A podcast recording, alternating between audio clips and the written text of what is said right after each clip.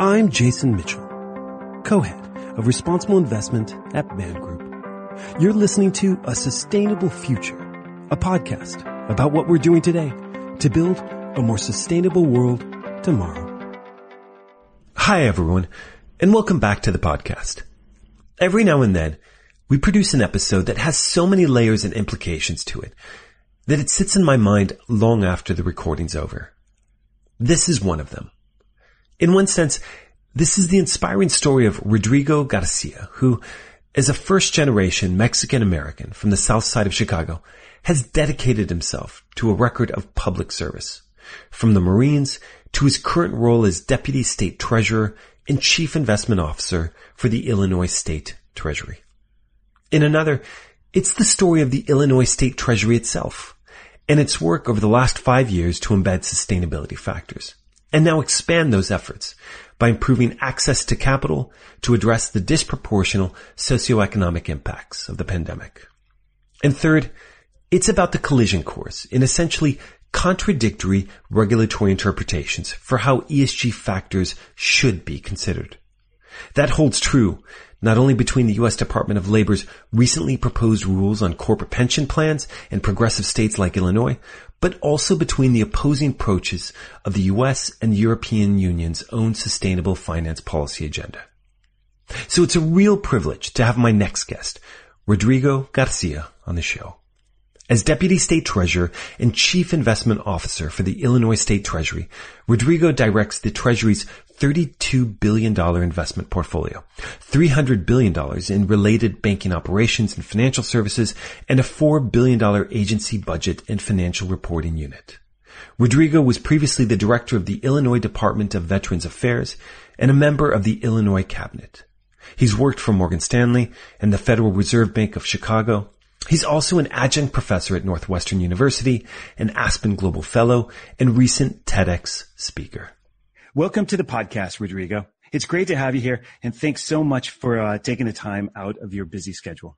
Hello, it's my pleasure to be here. I look forward to having a thought provoking discussion this afternoon. And for everyone listening from around the world, welcome. And hopefully, uh, we'll be able to provide a little bit of insight and perspective in terms of how we are viewing the world here in our neck of the woods.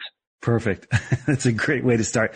Um, before we get into a bunch of the questions, I do want to start out with your personal and professional arc. So can you talk about that progression in the context of your public service? I guess what I mean is, how did you start out as a, as a U.S. Marine? How did that follow uh, with finance, a political appointment in the Illinois cabinet, and ultimately your current role at the Illinois State Treasury? Well, uh, well, thank you very much uh, for that. And you know, ultimately, the journey started uh, probably about four to five decades ago. And what I mean by that is the journey started with my parents. You know, my parents immigrated uh, here to the United States uh, in the 1970s. And they did it without uh, proper legal status, which means that my father was deported twice before, and back in the 70s and early 80s before he gained legal status. Uh, my mother was fortunately never uh, deported, which was great because she stayed here uh, uh, in the homestead while both my older brother, my younger sister, and and my younger uh, brother be- became older. And so, as my father tried to make his way back from Mexico, ultimately provided some level of stability. Now, why do I say that that's really where the journey started? Well, because it is those early experiences, both those that were uh, taught to me uh, by my parents in terms of the value of hard work, the value of perseverance, the value of overcoming adversity, combined with my own early experiences uh, growing up in the rough and tumble parts of Chicago, which is the third largest city here in the U.S., uh, really uh, opened my eyes to what it meant to, you know, live and grow up in poverty, what it means when there is a lack of opportunity, especially for those uh, from low income communities, and really taught me the value of, you know, what it means to have not only the work ethic, but what happens when opportunity uh, or ladders of economic opportunity are extended. And so the United States military uh, provided not only an ability to gain uh, experience uh, and an ability to, um, you know, to be able to travel around the world and be subjected to many of the, uh, of, you know, life experiences that you wouldn't otherwise receive, but also uh, do it in a way that allowed for support, financial support for college, as well as be able to, I would say, kind of serve uh, the country. And, and, and yes, I, I say it uh, from a patriotic sense, but I also say it from a way of uh, being able to give back uh, to society, just like like you know this kind of this whole notion of a social contract between society and the individual is you give back uh, to society just as society gives to you in a number of ways. That is really kind of the precipice that that really created a foundation that I have built uh, ultimately, you know, the various uh, experiences in my professional career. But that in itself wouldn't be possible if it wasn't for the experiences that, that I forged early on, uh, growing up in you know the mean streets of Chicago, Illinois, and you know, and, and not necessarily something uh, you know perhaps for this podcast, but I would tell you that uh, you know growing up among street gangs, among crime, but also the richness of the culture, the richness of family, the tightness of those bonds really uh, uh, left a, a, lasting mark uh, because you know one day it would be me and my father in our 1964 uh, red Ford pickup truck picking up uh, scrap metal. And then in the same day, we would be pulled over by a local uh, police department who may not have welcomed people of color in their community. And the next day, I would be, you know, walking from home from school and I would be having a great, uh, uh, you know, say a conversation with friends, and then all of a sudden you're, you know, being searched in the back of the car uh, because you are uh, some, you know, people of color who are happen to be in their teenage years. Uh, that happens to be in a, you know, in a gang-ridden community, and so ultimately, you know, those experiences uh, made me who I am, and they gave me lots of joy, but unfortunately, also gave me lots of, uh, you know, pain and lots of uh, anger the time with the Marines. I mean, how did that continue to shape or reshape your worldview? And I guess I'm wondering to what degree did it sort of sensitize you in your tours through Iraq and Afghanistan to social issues, forced migration, or sort of the importance of norms and institutions and, and rule of law? Did that affect you? Yes, it did immensely. For me, uh, in my service, it was a sense of duty uh, to neighbor. It was a sense of duty for others. And then, and, and the second uh, side of that coin is, you know, the experiences that I did see, you know, I, you know, there was issues of water scarcity, uh, issues of you know, forced migration. There was issues of uh, terrorism. Uh, you know, terrorism is yeah, obviously can be a very broad umbrella, but I'm talking about terrorism where people were uh, uh, not given the opportunity to say free, uh, you know, free uh, ex- to exercise free religion, free speech, uh, the ability to have economic opportunity, uh, deprived of human rights.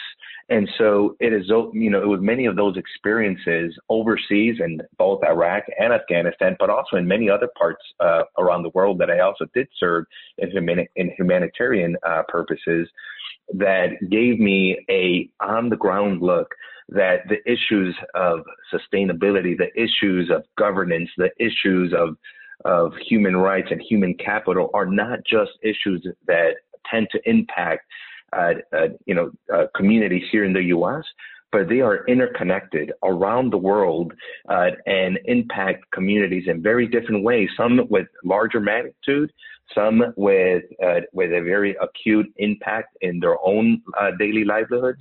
Uh, but yes, um, it did color uh, my worldview. It did change my perspective overall. And so, how did that wrap then into um, Illinois State Public Service? A number of years ago, uh, while I was working at the Federal Reserve Bank of Chicago, I became a founding member of this organization called uh, Student Veterans of America.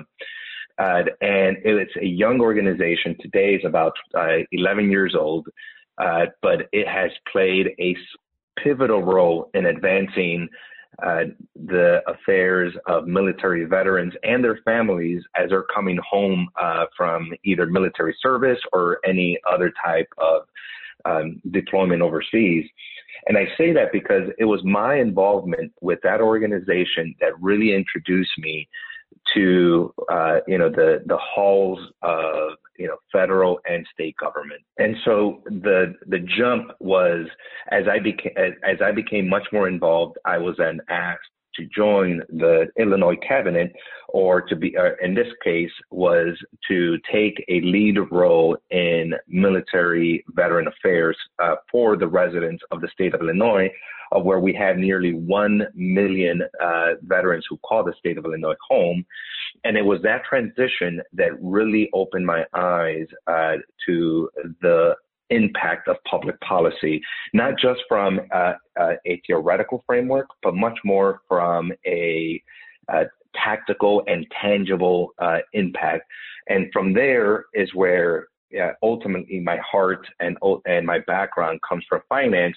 But what it did, it, it once it provided me that worldview, then I was able to marry that up with my financial background, which ultimately landed me at the Illinois State Treasury, which for many uh, folks who may not be familiar, you know, the Treasury uh, uh, is, uh, I want to say it's the fifth, uh, or the state of it. So I'm at the Treasury for the state of Illinois, which is the fifth largest state in the state of the, uh, here in the Union or in the United States of America. And if it was its own country, it would be the 19th largest uh, uh, economy in the world. And so that's kind of how I made that jump. Uh, it was always it was finance, then it was public policy, and then now today it's finance and public policy, and where I'm able to marry that uh, experience up uh, very uniquely, I might say. And we'll get a little bit into you know a little bit of the dynamics uh, in, through this conversation. I would hope. Got it. Well, yeah, it's it's it's a really impressive journey. Um, so let's talk about the Illinois State Treasury. In my mind, it's it's really interesting because it's it's somewhat of an outlier in in a, in a couple of important aspects. I, have heard you talk in the past about starting this journey around sustainable finance back in 2015, um, and over that time, then becoming a signatory of the Principles for Responsible Investment, the first treasury in the U.S. to become one in 2018.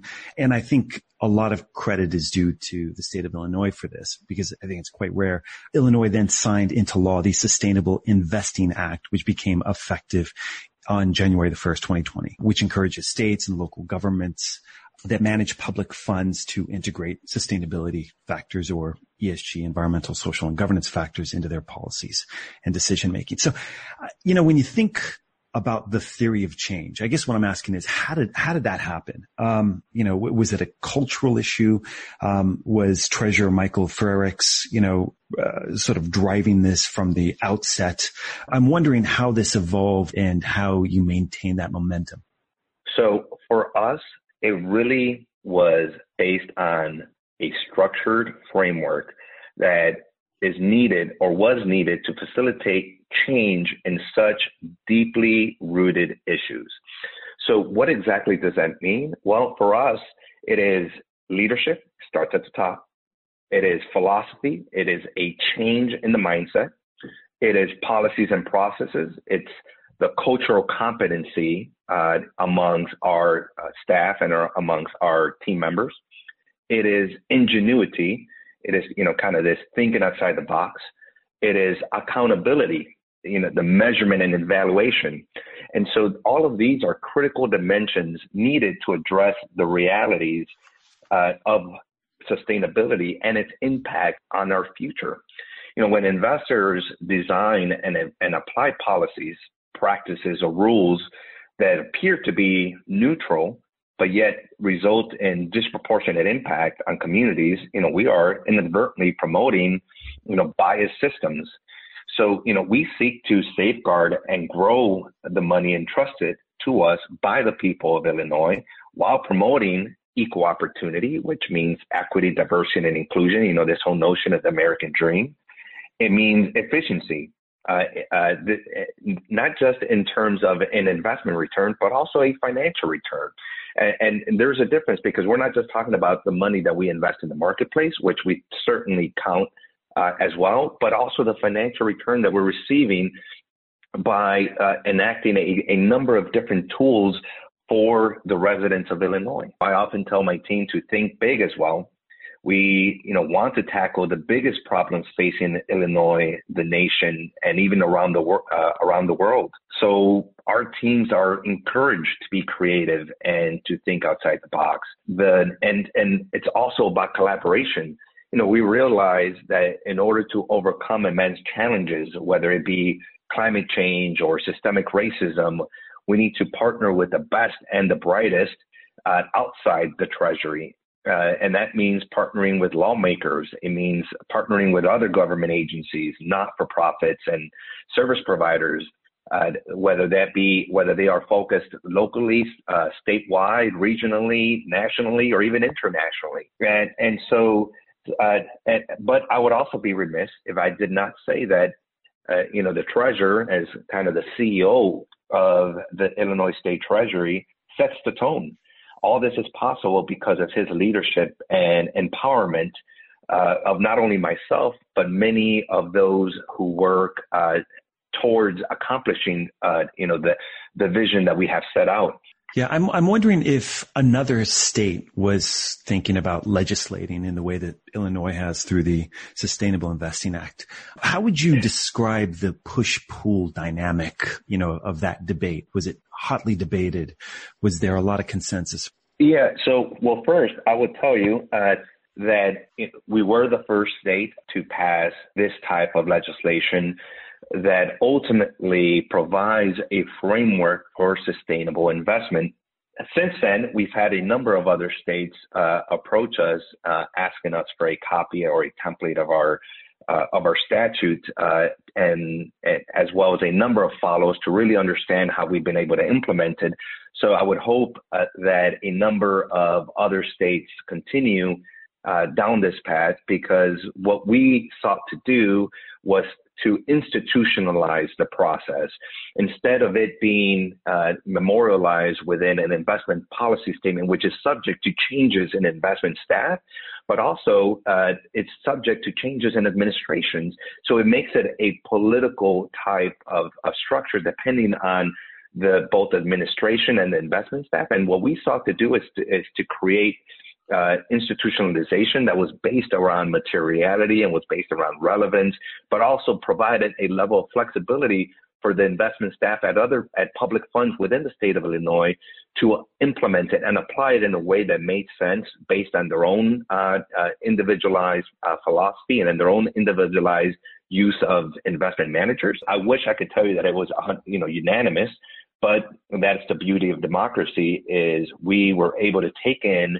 many of the ideas, many of the suggestions, many of the uh, questions that were brought up in, the discussions, whether they were in committee rooms or even outside of committee rooms, as to how to best optimize, you know, the sustainable investment law. And it is a re- and the current law as it stands is a reflection of the, many of those conversations. I would be remiss if I didn't mention this last thing, which for me was one of the most interesting uh, outcomes is how people view sustainability. And what I mean by that is if you call uh, this type of investment philosophy, uh, philosophy ESG, it uh, you know it would uh, conjure certain type of response. If you called it sustainability, it would conjure a different type of response.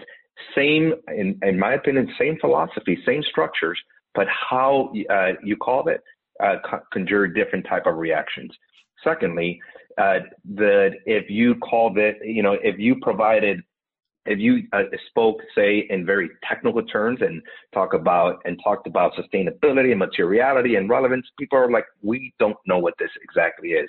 But if you broke it down and talked about uh, you know, the impact of soil erosions on, say, the, on the cost of agricultural products, or you talked about, uh, say, st- uh, stranded uh, oil assets in the Gulf of Mexico and, it, and what it would do to the price of oil of oil refineries, or in this case, the cost of refining oil, and therefore then the cost of, say, a oil company. Or you talked about rising seawaters and the impact on insurance companies. So ultimately, what I'm trying to say is communications is key and pivotal in uh, helping you know the masses or helping communities or helping legislators understand the importance of sustainability and its impact on investment returns overall. So given you know, the, the work around this framework, the fact that you were clearly an early adopter, what do you think now about the recent Department of Labor proposed rules that have come out, which would seem to say that the investment returns from ESG are not material enough to offset the associated costs on two counts. One for ESG funds and most recently for proxy voting intentions around issues that are related to sustainability factors. I guess what I'm saying is as a CIO who spent a lot of time and who clearly cares about this, how do you reconcile, you know, almost antipodal kind of views with what Illinois has done and what the DOL is proposing? And frankly, speaking from London and, and being very intimately involved in what the European Commission is doing around the sustainable finance disclosure regulation. Again, that's sort of a similar collision course in terms of opposing views. Mm-hmm. That's a great question. You know, the new DOL proposed guidelines and similar efforts at the Securities Exchange Commission to curtail shareholder rights represent a backlash to the rising tide. And, uh, and so, so these are concerted efforts, whether it's at the D, uh, whether it's at the DOL and the inclusion of ESG factors, or the efforts at the SEC around shareholder rights represent this this backlash, uh, which, from my perspective, is coming uh, from very concentrated parts, you know, corporate America. You know, things are changing. More and more practitioners in the investment space are realizing that sustainability and ESG factors are not only demanded by their customers and constituents, but more importantly, they are clearly material and relevant to investment performance whether, you know, and, and there's uh, case study examples, whether it be BlackRock on climate change or State Street on board diversity. For me, this is the old guard that is fighting back against this rising tide because they want to maintain their hold on corporate power. They don't want shareholders meddling in their affairs, telling them to change their approach to governance and to risk management. But the change, it's here and it's here to stay investors are demanding higher levels of accountability, transparency, and sustainability. And this demand will foster improved investment management and performance. It's a natural evolution of the space. You know, investing means making choices. And so for us at the office of the Illinois State Treasury, it means choosing investments that are risk appropriate, that are high performing, and that meet or exceed the benchmark by becoming the first ever Treasury uh, signatory in the U.S. to the Principles of Responsible Investment, it reflected our commitment to sustainability, to inclusion, and to sound corporate governance, given that these factors do indeed boost investment returns, mitigate risk, and strengthen the economic well being of Illinois citizens and the institutions that we work for or that we seek to represent. And so when we, so I say all that to, uh, to say that we know that to fulfill our fiduciary duty and maximize investment returns, we need to focus on more than just short term gains and traditional indicators. Additional risk and value added factors that have a material and relevant financial impact on the safety and performance of our investments need to be integrated into the decision making process. These material factors can uh, include environmental issues, social capital, human capital, business model and innovation, and leadership and governance factors. And there's a countless number of studies that clearly demonstrate that companies with sustainable policies are lower risk investments and frequently provide collateral benefits to investors. So not only is it is sustainable investing good for the community, it is good for business. So to put it another way, sustainable investing aligns with our core fiduciary responsibilities, and we endeavor to take uh, those investment standards to a new level, one that continues to recognize uh, the impact of environmental, social, human capital, business model, and other practices uh, that do it in a way that pr- uh, produce safer, more innovative, better performing co- uh, companies. So I do want to note that the DOL's proposed rules directly impact corporate pension plans. But I'm curious, to what degree, if at all, do you think these proposed rules cast a shadow over the way that public pension funds approach ESG considerations? In other words, what do you think the implications are for public funds? Indeed, it does cast a shadow. The DOL's proposed rules would apply to private retirement plans, or commonly known as ERISA plans, whether they are defined benefit, also known as pension plans, or defined contribution plans, also known as like 401k plans. My office routinely votes on proxy, proxy ballot items and is an active proponent of shareholder resolutions designed to serve the mutual interests of both share owners and corporate managers.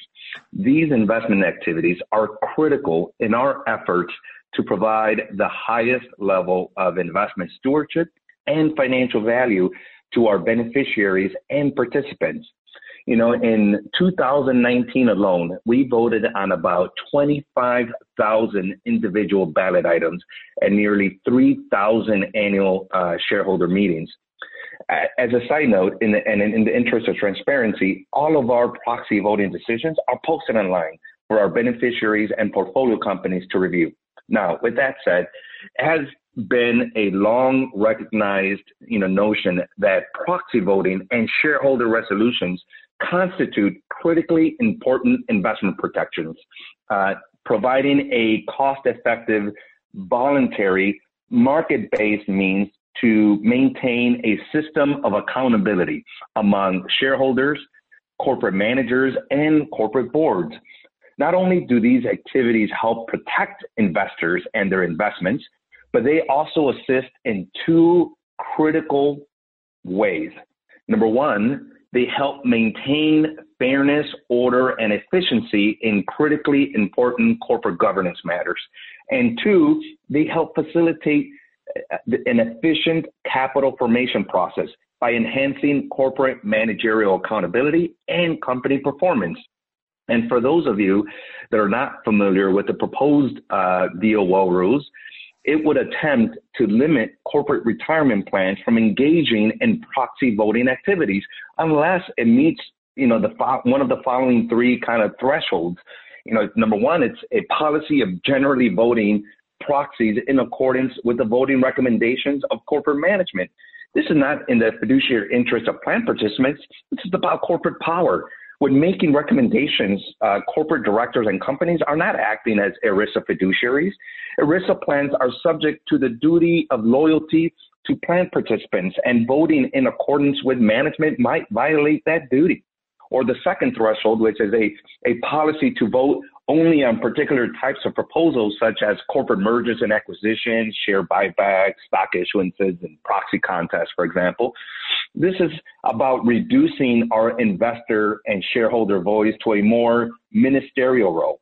Those related to governance issues such as director elections and executive, executive compensation, they make up the majority of governance issues are an important and are an important method by which investors can voice their displeasure or support of company policies, practices, and risk management practices. This also applies to shareholder proposals. As such, uh, it is our belief that this restriction will effectively prohibit funds from voting on a wide array of proxy items that are material and relevant to fiduciaries. And then the last threshold, it's a, it's a policy of refraining from voting unless the plan holds a concentrated position in a company relative to the size of the plan's overall portfolio or relative to the plan's percentage of ownership in the company. The suggested cap in both measures is uh, uh, 5%. And so this silences and disenfranchises the voices of diversified investors to communicate their concerns and effectively execute their fiduciary duty. This is about those in corporate power extracting the value of a company at the expense of the small investors. You know, altogether, these three premises of permitted proxy voting activities is completely ludicrous. The proposed rules and questions would radically impair ERISA funds from acting in the best interest of beneficiaries and, pl- and plan participants, restricting the ability of investors to cast informed proxy votes on crucial governance and business decisions will undoubtedly weaken investor protections that have proven indispensable in strengthening corporate governance, improving business um, performance, and protecting shareholder value. Uh, and, and, so to conclude on that note, it's the adverse impact of this deficit will reverberate across the market, impacting both ERISA covered and non ERISA covered funds. If passed, the new rule will weaken the process that contributes to market efficiencies and effective risk management and the creation of long term shareholder value across a wide array of industries and sectors and in doing so, it will undermine a well established system of value creation for investors, for companies, and the U.S. equity market. Now, I don't mean to sound naive by asking this, but I am curious if you see any silver lining in the DOL's controversial proposal there's already a significant amount of disagreement around what sustainability factors and ESG represent. We've talked about that. So could the DOL's ruling end up actually being useful? Could it actually drive more rigorous research and ultimately convergence around what we think of in terms of sustainability? It could, but it won't. This is intended to hamper, not promote you know, the proposed change represents a unnecessary and unprecedented intrusion on the ability of fiduciaries to act in the best interest of their plan participants and beneficiaries. For over three decades, uh, ERISA covered plans have recognized that proxy votes constitute plan assets, and ERISA plans manage those assets in accordance to their fiduciary responsibilities proxy voting helps fiduciaries manage, communicate, and establish accountability for the oversight of these material investment risks, including environmental, social, and governance risks that impact the long term value of our investment positions. The proposed rule would impose cost burdens and effectively dissuade Er, uh, uh, ERISA fiduciaries from exercising proxy voting rights that assist in the management of material risk exposures. Now, the DOL points to the SEC's recent rulemaking on shareholder proposals and proxy voting to mischaracterize voting as a, you know, the time-consuming and costly activity, which for us and for many others is we know that this is factually incorrect.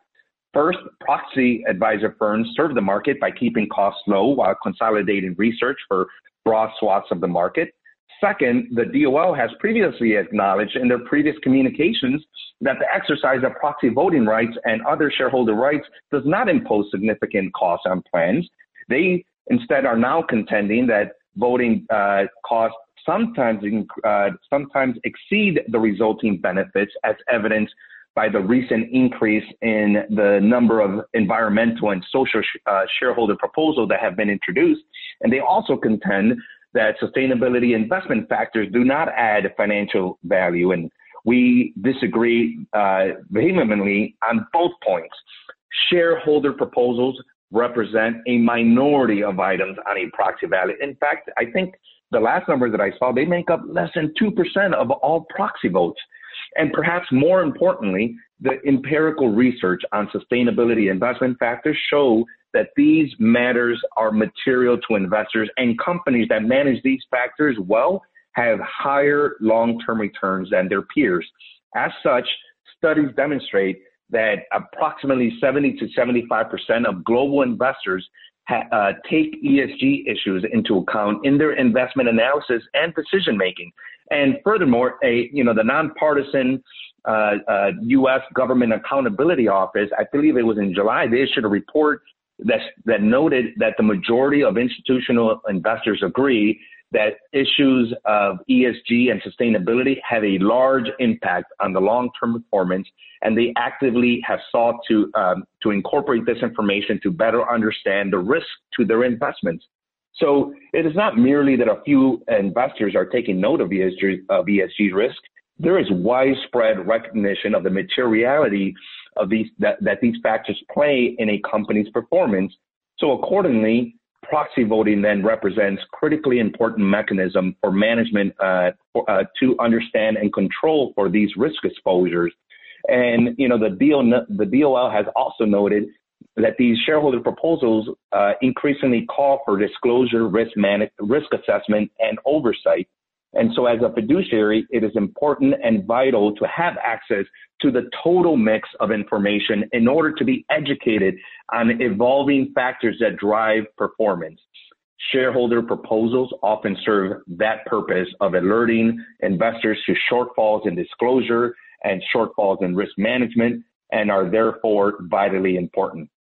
So, in totality, given the market benefits, uh, the operability, the, and the cost effectiveness of the current system for voting on corporate and shareholder items, it is extremely important that any new regulation that will hamper this system be rigorously scrutinized. The proposed rule institutes a new economic analysis um, and this requirement to permit proxy voting by ERISA funds only if they meet certain standards uh, is not based on facts. Uh, and so recognizing that this is a costly and burdensome requirement, um, you know, the, uh, the DOL has now allowed one of these three permitted practices, none of which are acceptable in the fulfillment of fiduciary responsibilities. And plainly speaking, it's just absurd.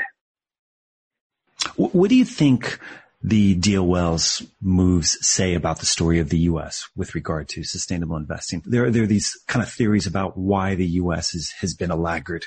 And I'm wondering to what degree do you think the DOL reveals something around that? The two, and I, and I do want to test two theories, the most compelling theories that I've heard to, that, that try to explain this. The first is this electoral theory, the fact that many public pension funds or treasury offices have officials that are elected over a four year term.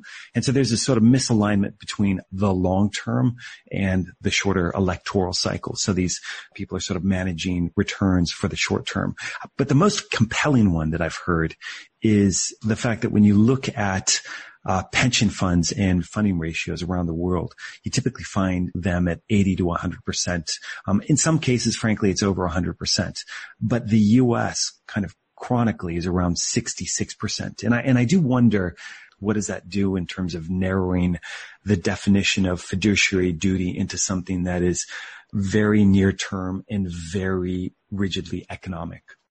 There is some level of uh, you know credit that I would point to uh, you know the pension plan funding ratios or uh, you know kind of the wins of our political structures.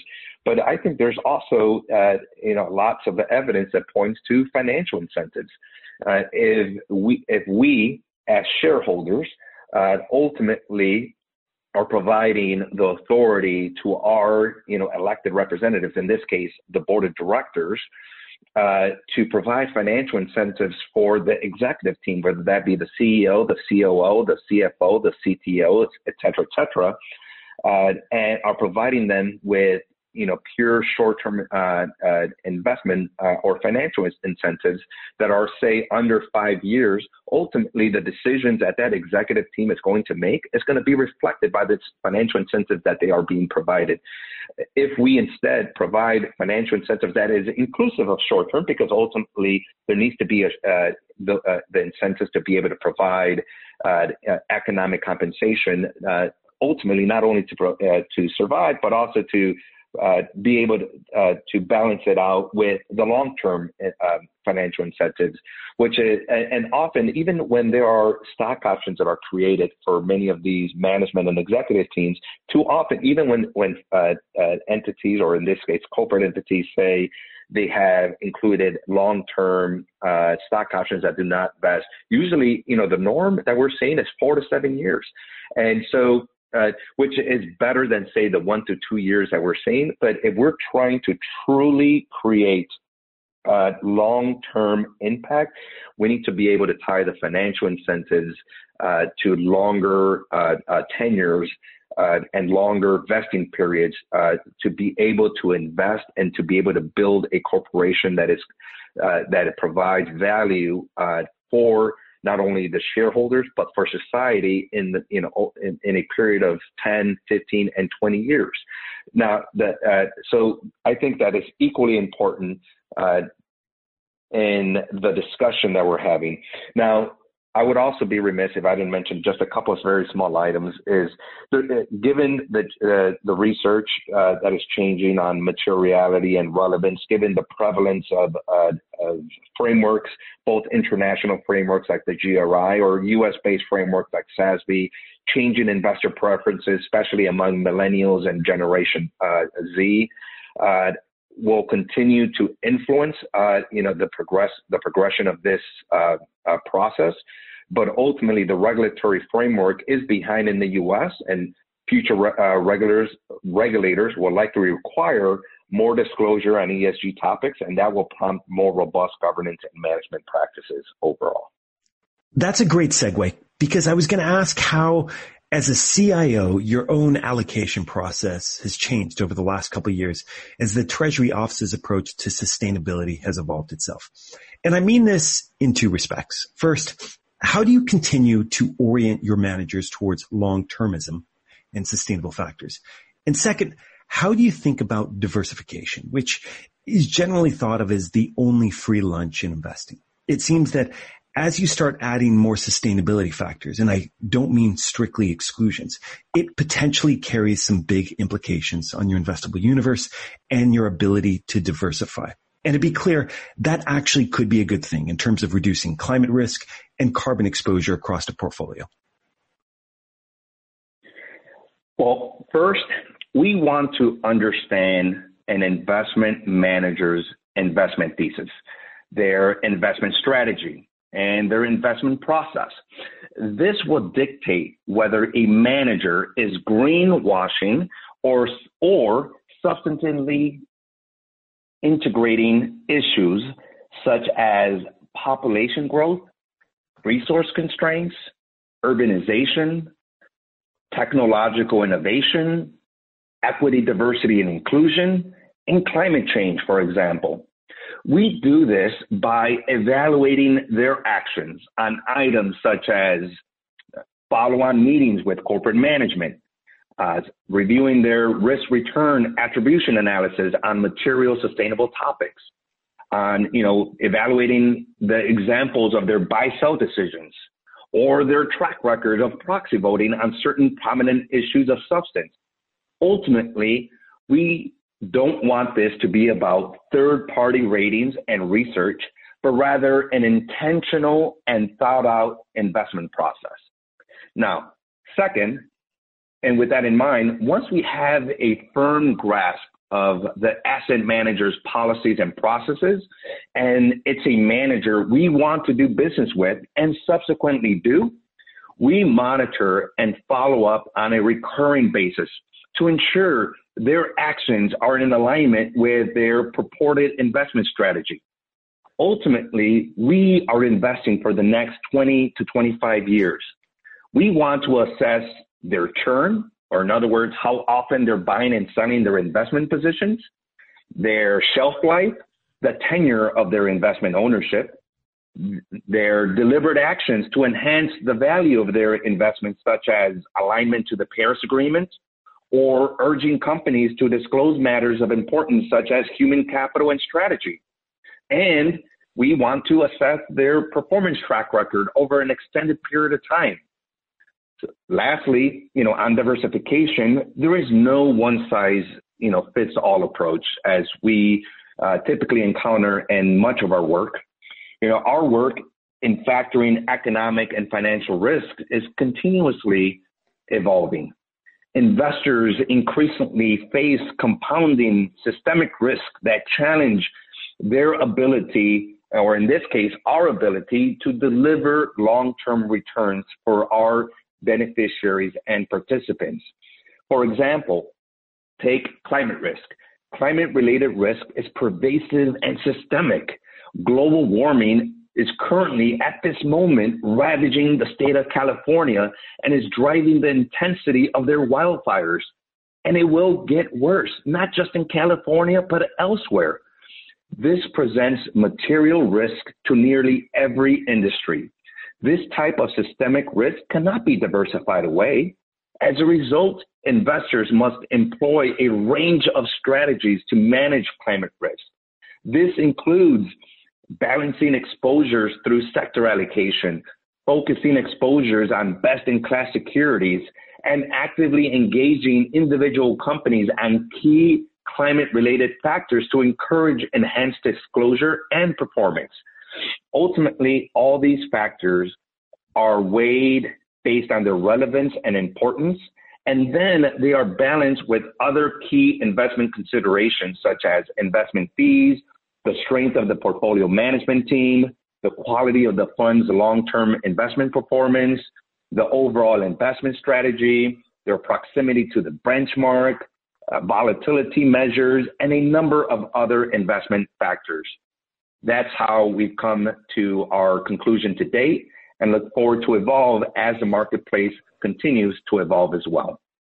So I want to turn it back to the Illinois State Treasury and, and, sort of talk about the initiatives that the Treasury has been sort of pushing before and even post the pandemic. There have been incredibly progressive and financially inclusive programs focused on retirement, college savings, entrepreneurship, and, and in particular diversity. Yeah, I, I note in particular, there's sort of a, this focus around rates on a couple of those programs, i.e.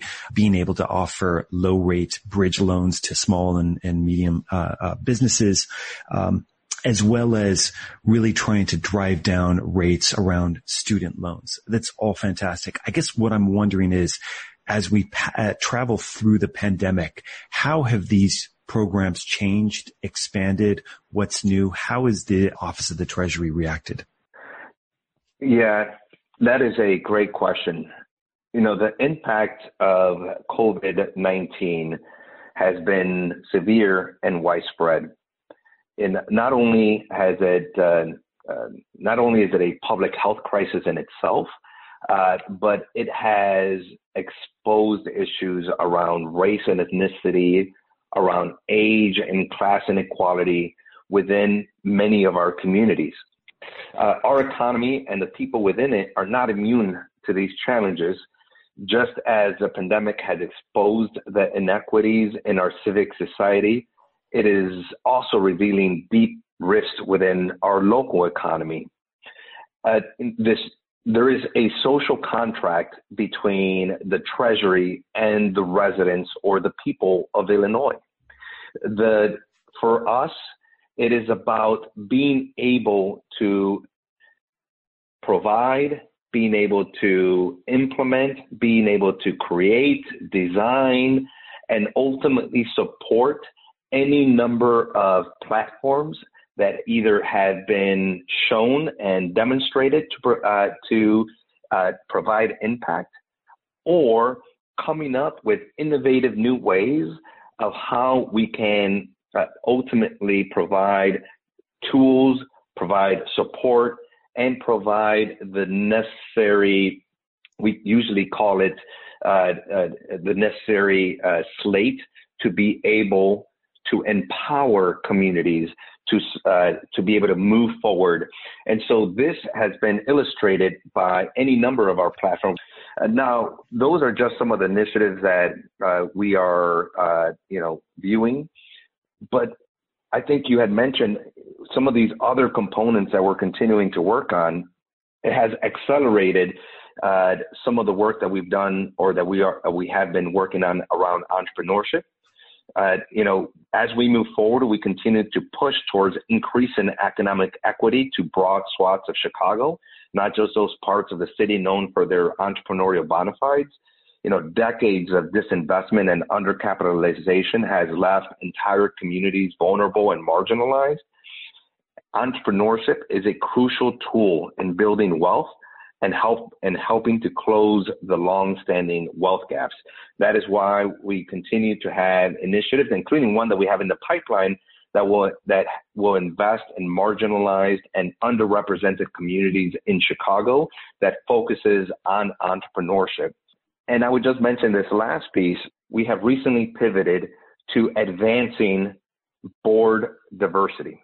What we mean by that is here at as I here in the U.S., as I alluded to earlier, corporations don't own themselves. Shareholders are represented by the board directors, and we have noticed that among corporate board directors, the individuals that are not only represent shareholders but ultimately put uh, into play the strategy and hire the management team for many corporations are very monotonous and do not necessarily represent uh, communities throughout the United States. And so we have taken an initiative to really advance board diversity and, and with a very specific focus on race and ethnicity, especially in light of the events that have happened over the last several months.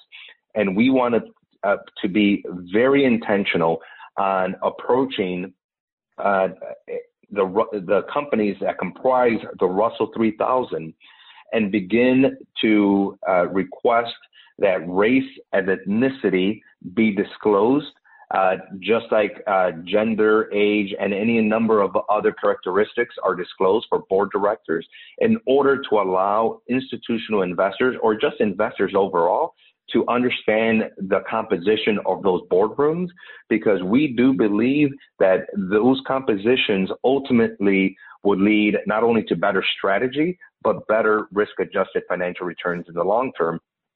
You recently gave a great TEDx, which incidentally I recommend anyone in the audience to to listen to. It, it, was you made it in Wrigley Field to effectively an empty stadium, which which was a powerful and I, I kind of I found it a very sobering statement about the pandemic and, and the effects um, that we're living in right now.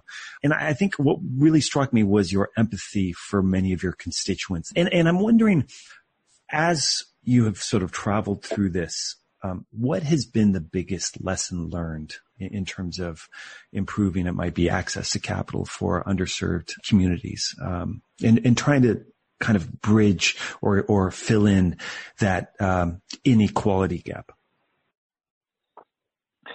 Yeah, you know, I'm usually reminded of food deserts when thinking about this, uh, you know, question. Uh, for those that are not uh, familiar with food deserts, it's essentially uh, a phrase that defines or describes neighborhoods that do not have access to healthy, uh, you know, foods, vegetables, fruits, fresh meats, uh, uh, etc.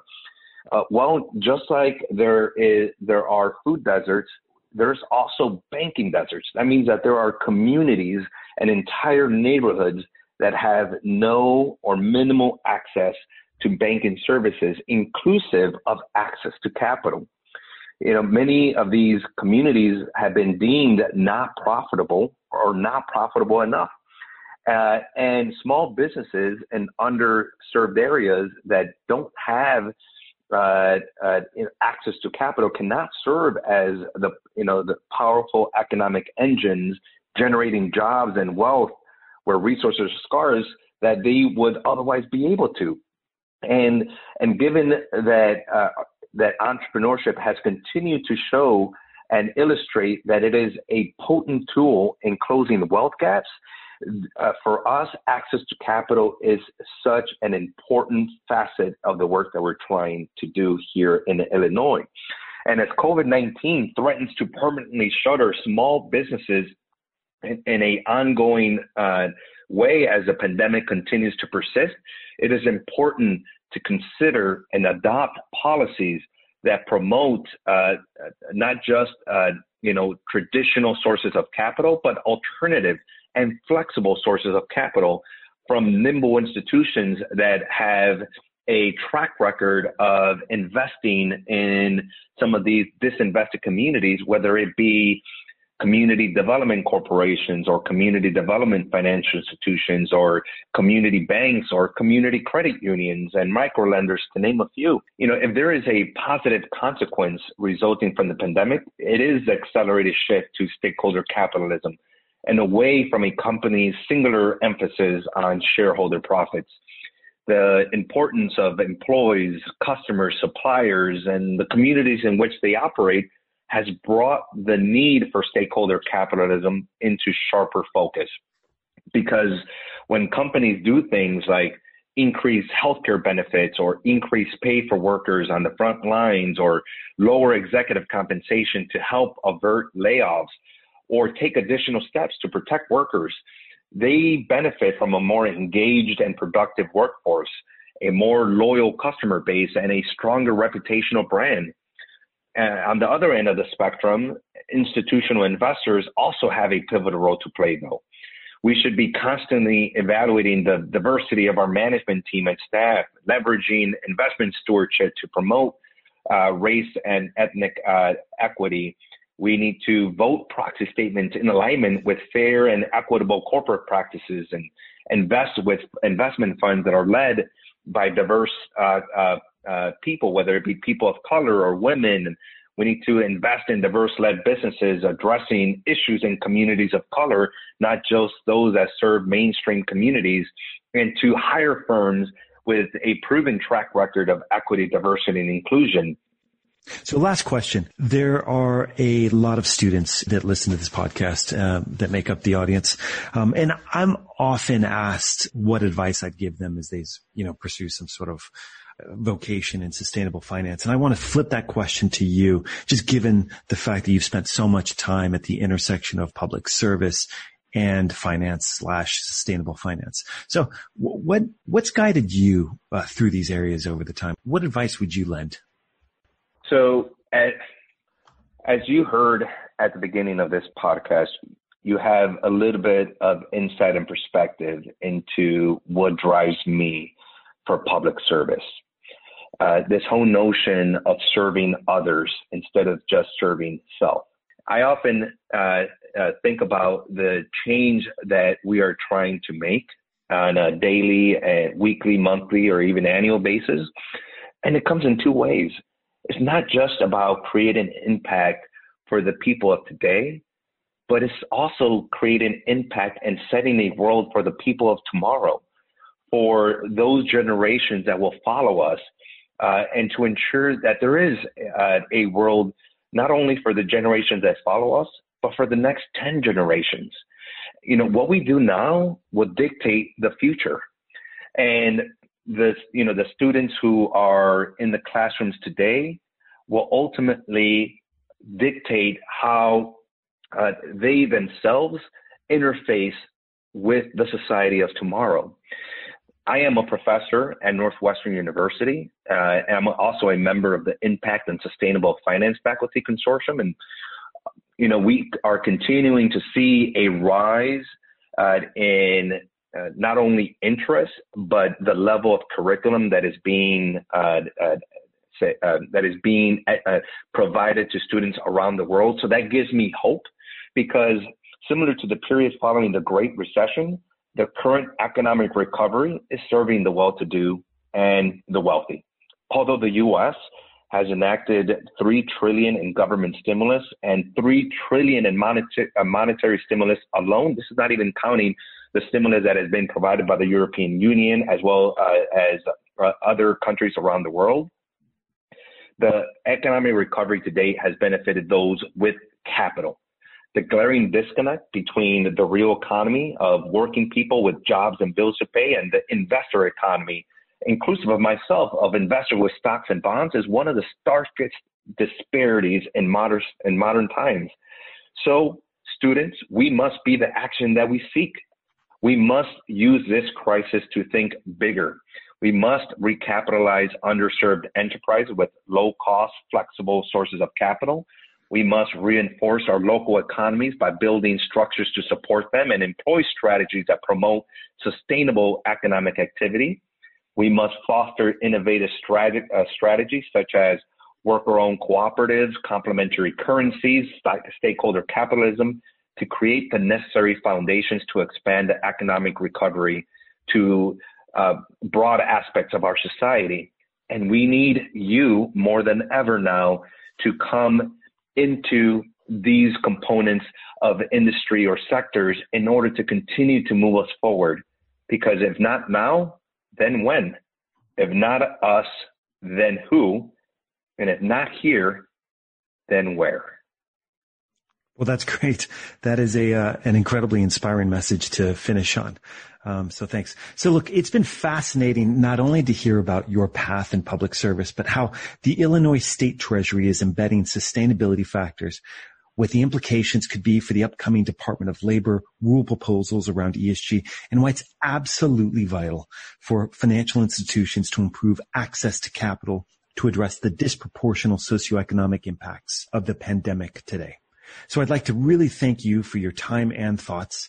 I'm Jason Mitchell, co-head of responsible investment at Man Group, here today with Rodrigo Garcia, deputy state treasurer and chief investment officer for the Illinois State Treasury. Many thanks for joining us on a sustainable future, and I hope you'll join us on our next podcast episode. Thanks so much, Rodrigo. I'm Jason Mitchell. Thanks for joining us. Special thanks to our guests and of course everyone that helped produce this show. To check out more episodes of this podcast, please visit us at man.com forward slash RI dash podcast or look for us on iTunes, SoundCloud, Spotify, and Podbean. And last, this podcast is an open educational resource. It's meant to be shared. And if you enjoy it, please take a second to review it on iTunes. I'm also really interested in your views, ideas, and opinions. So feel free to drop me a line at jason.mitchell at man.com.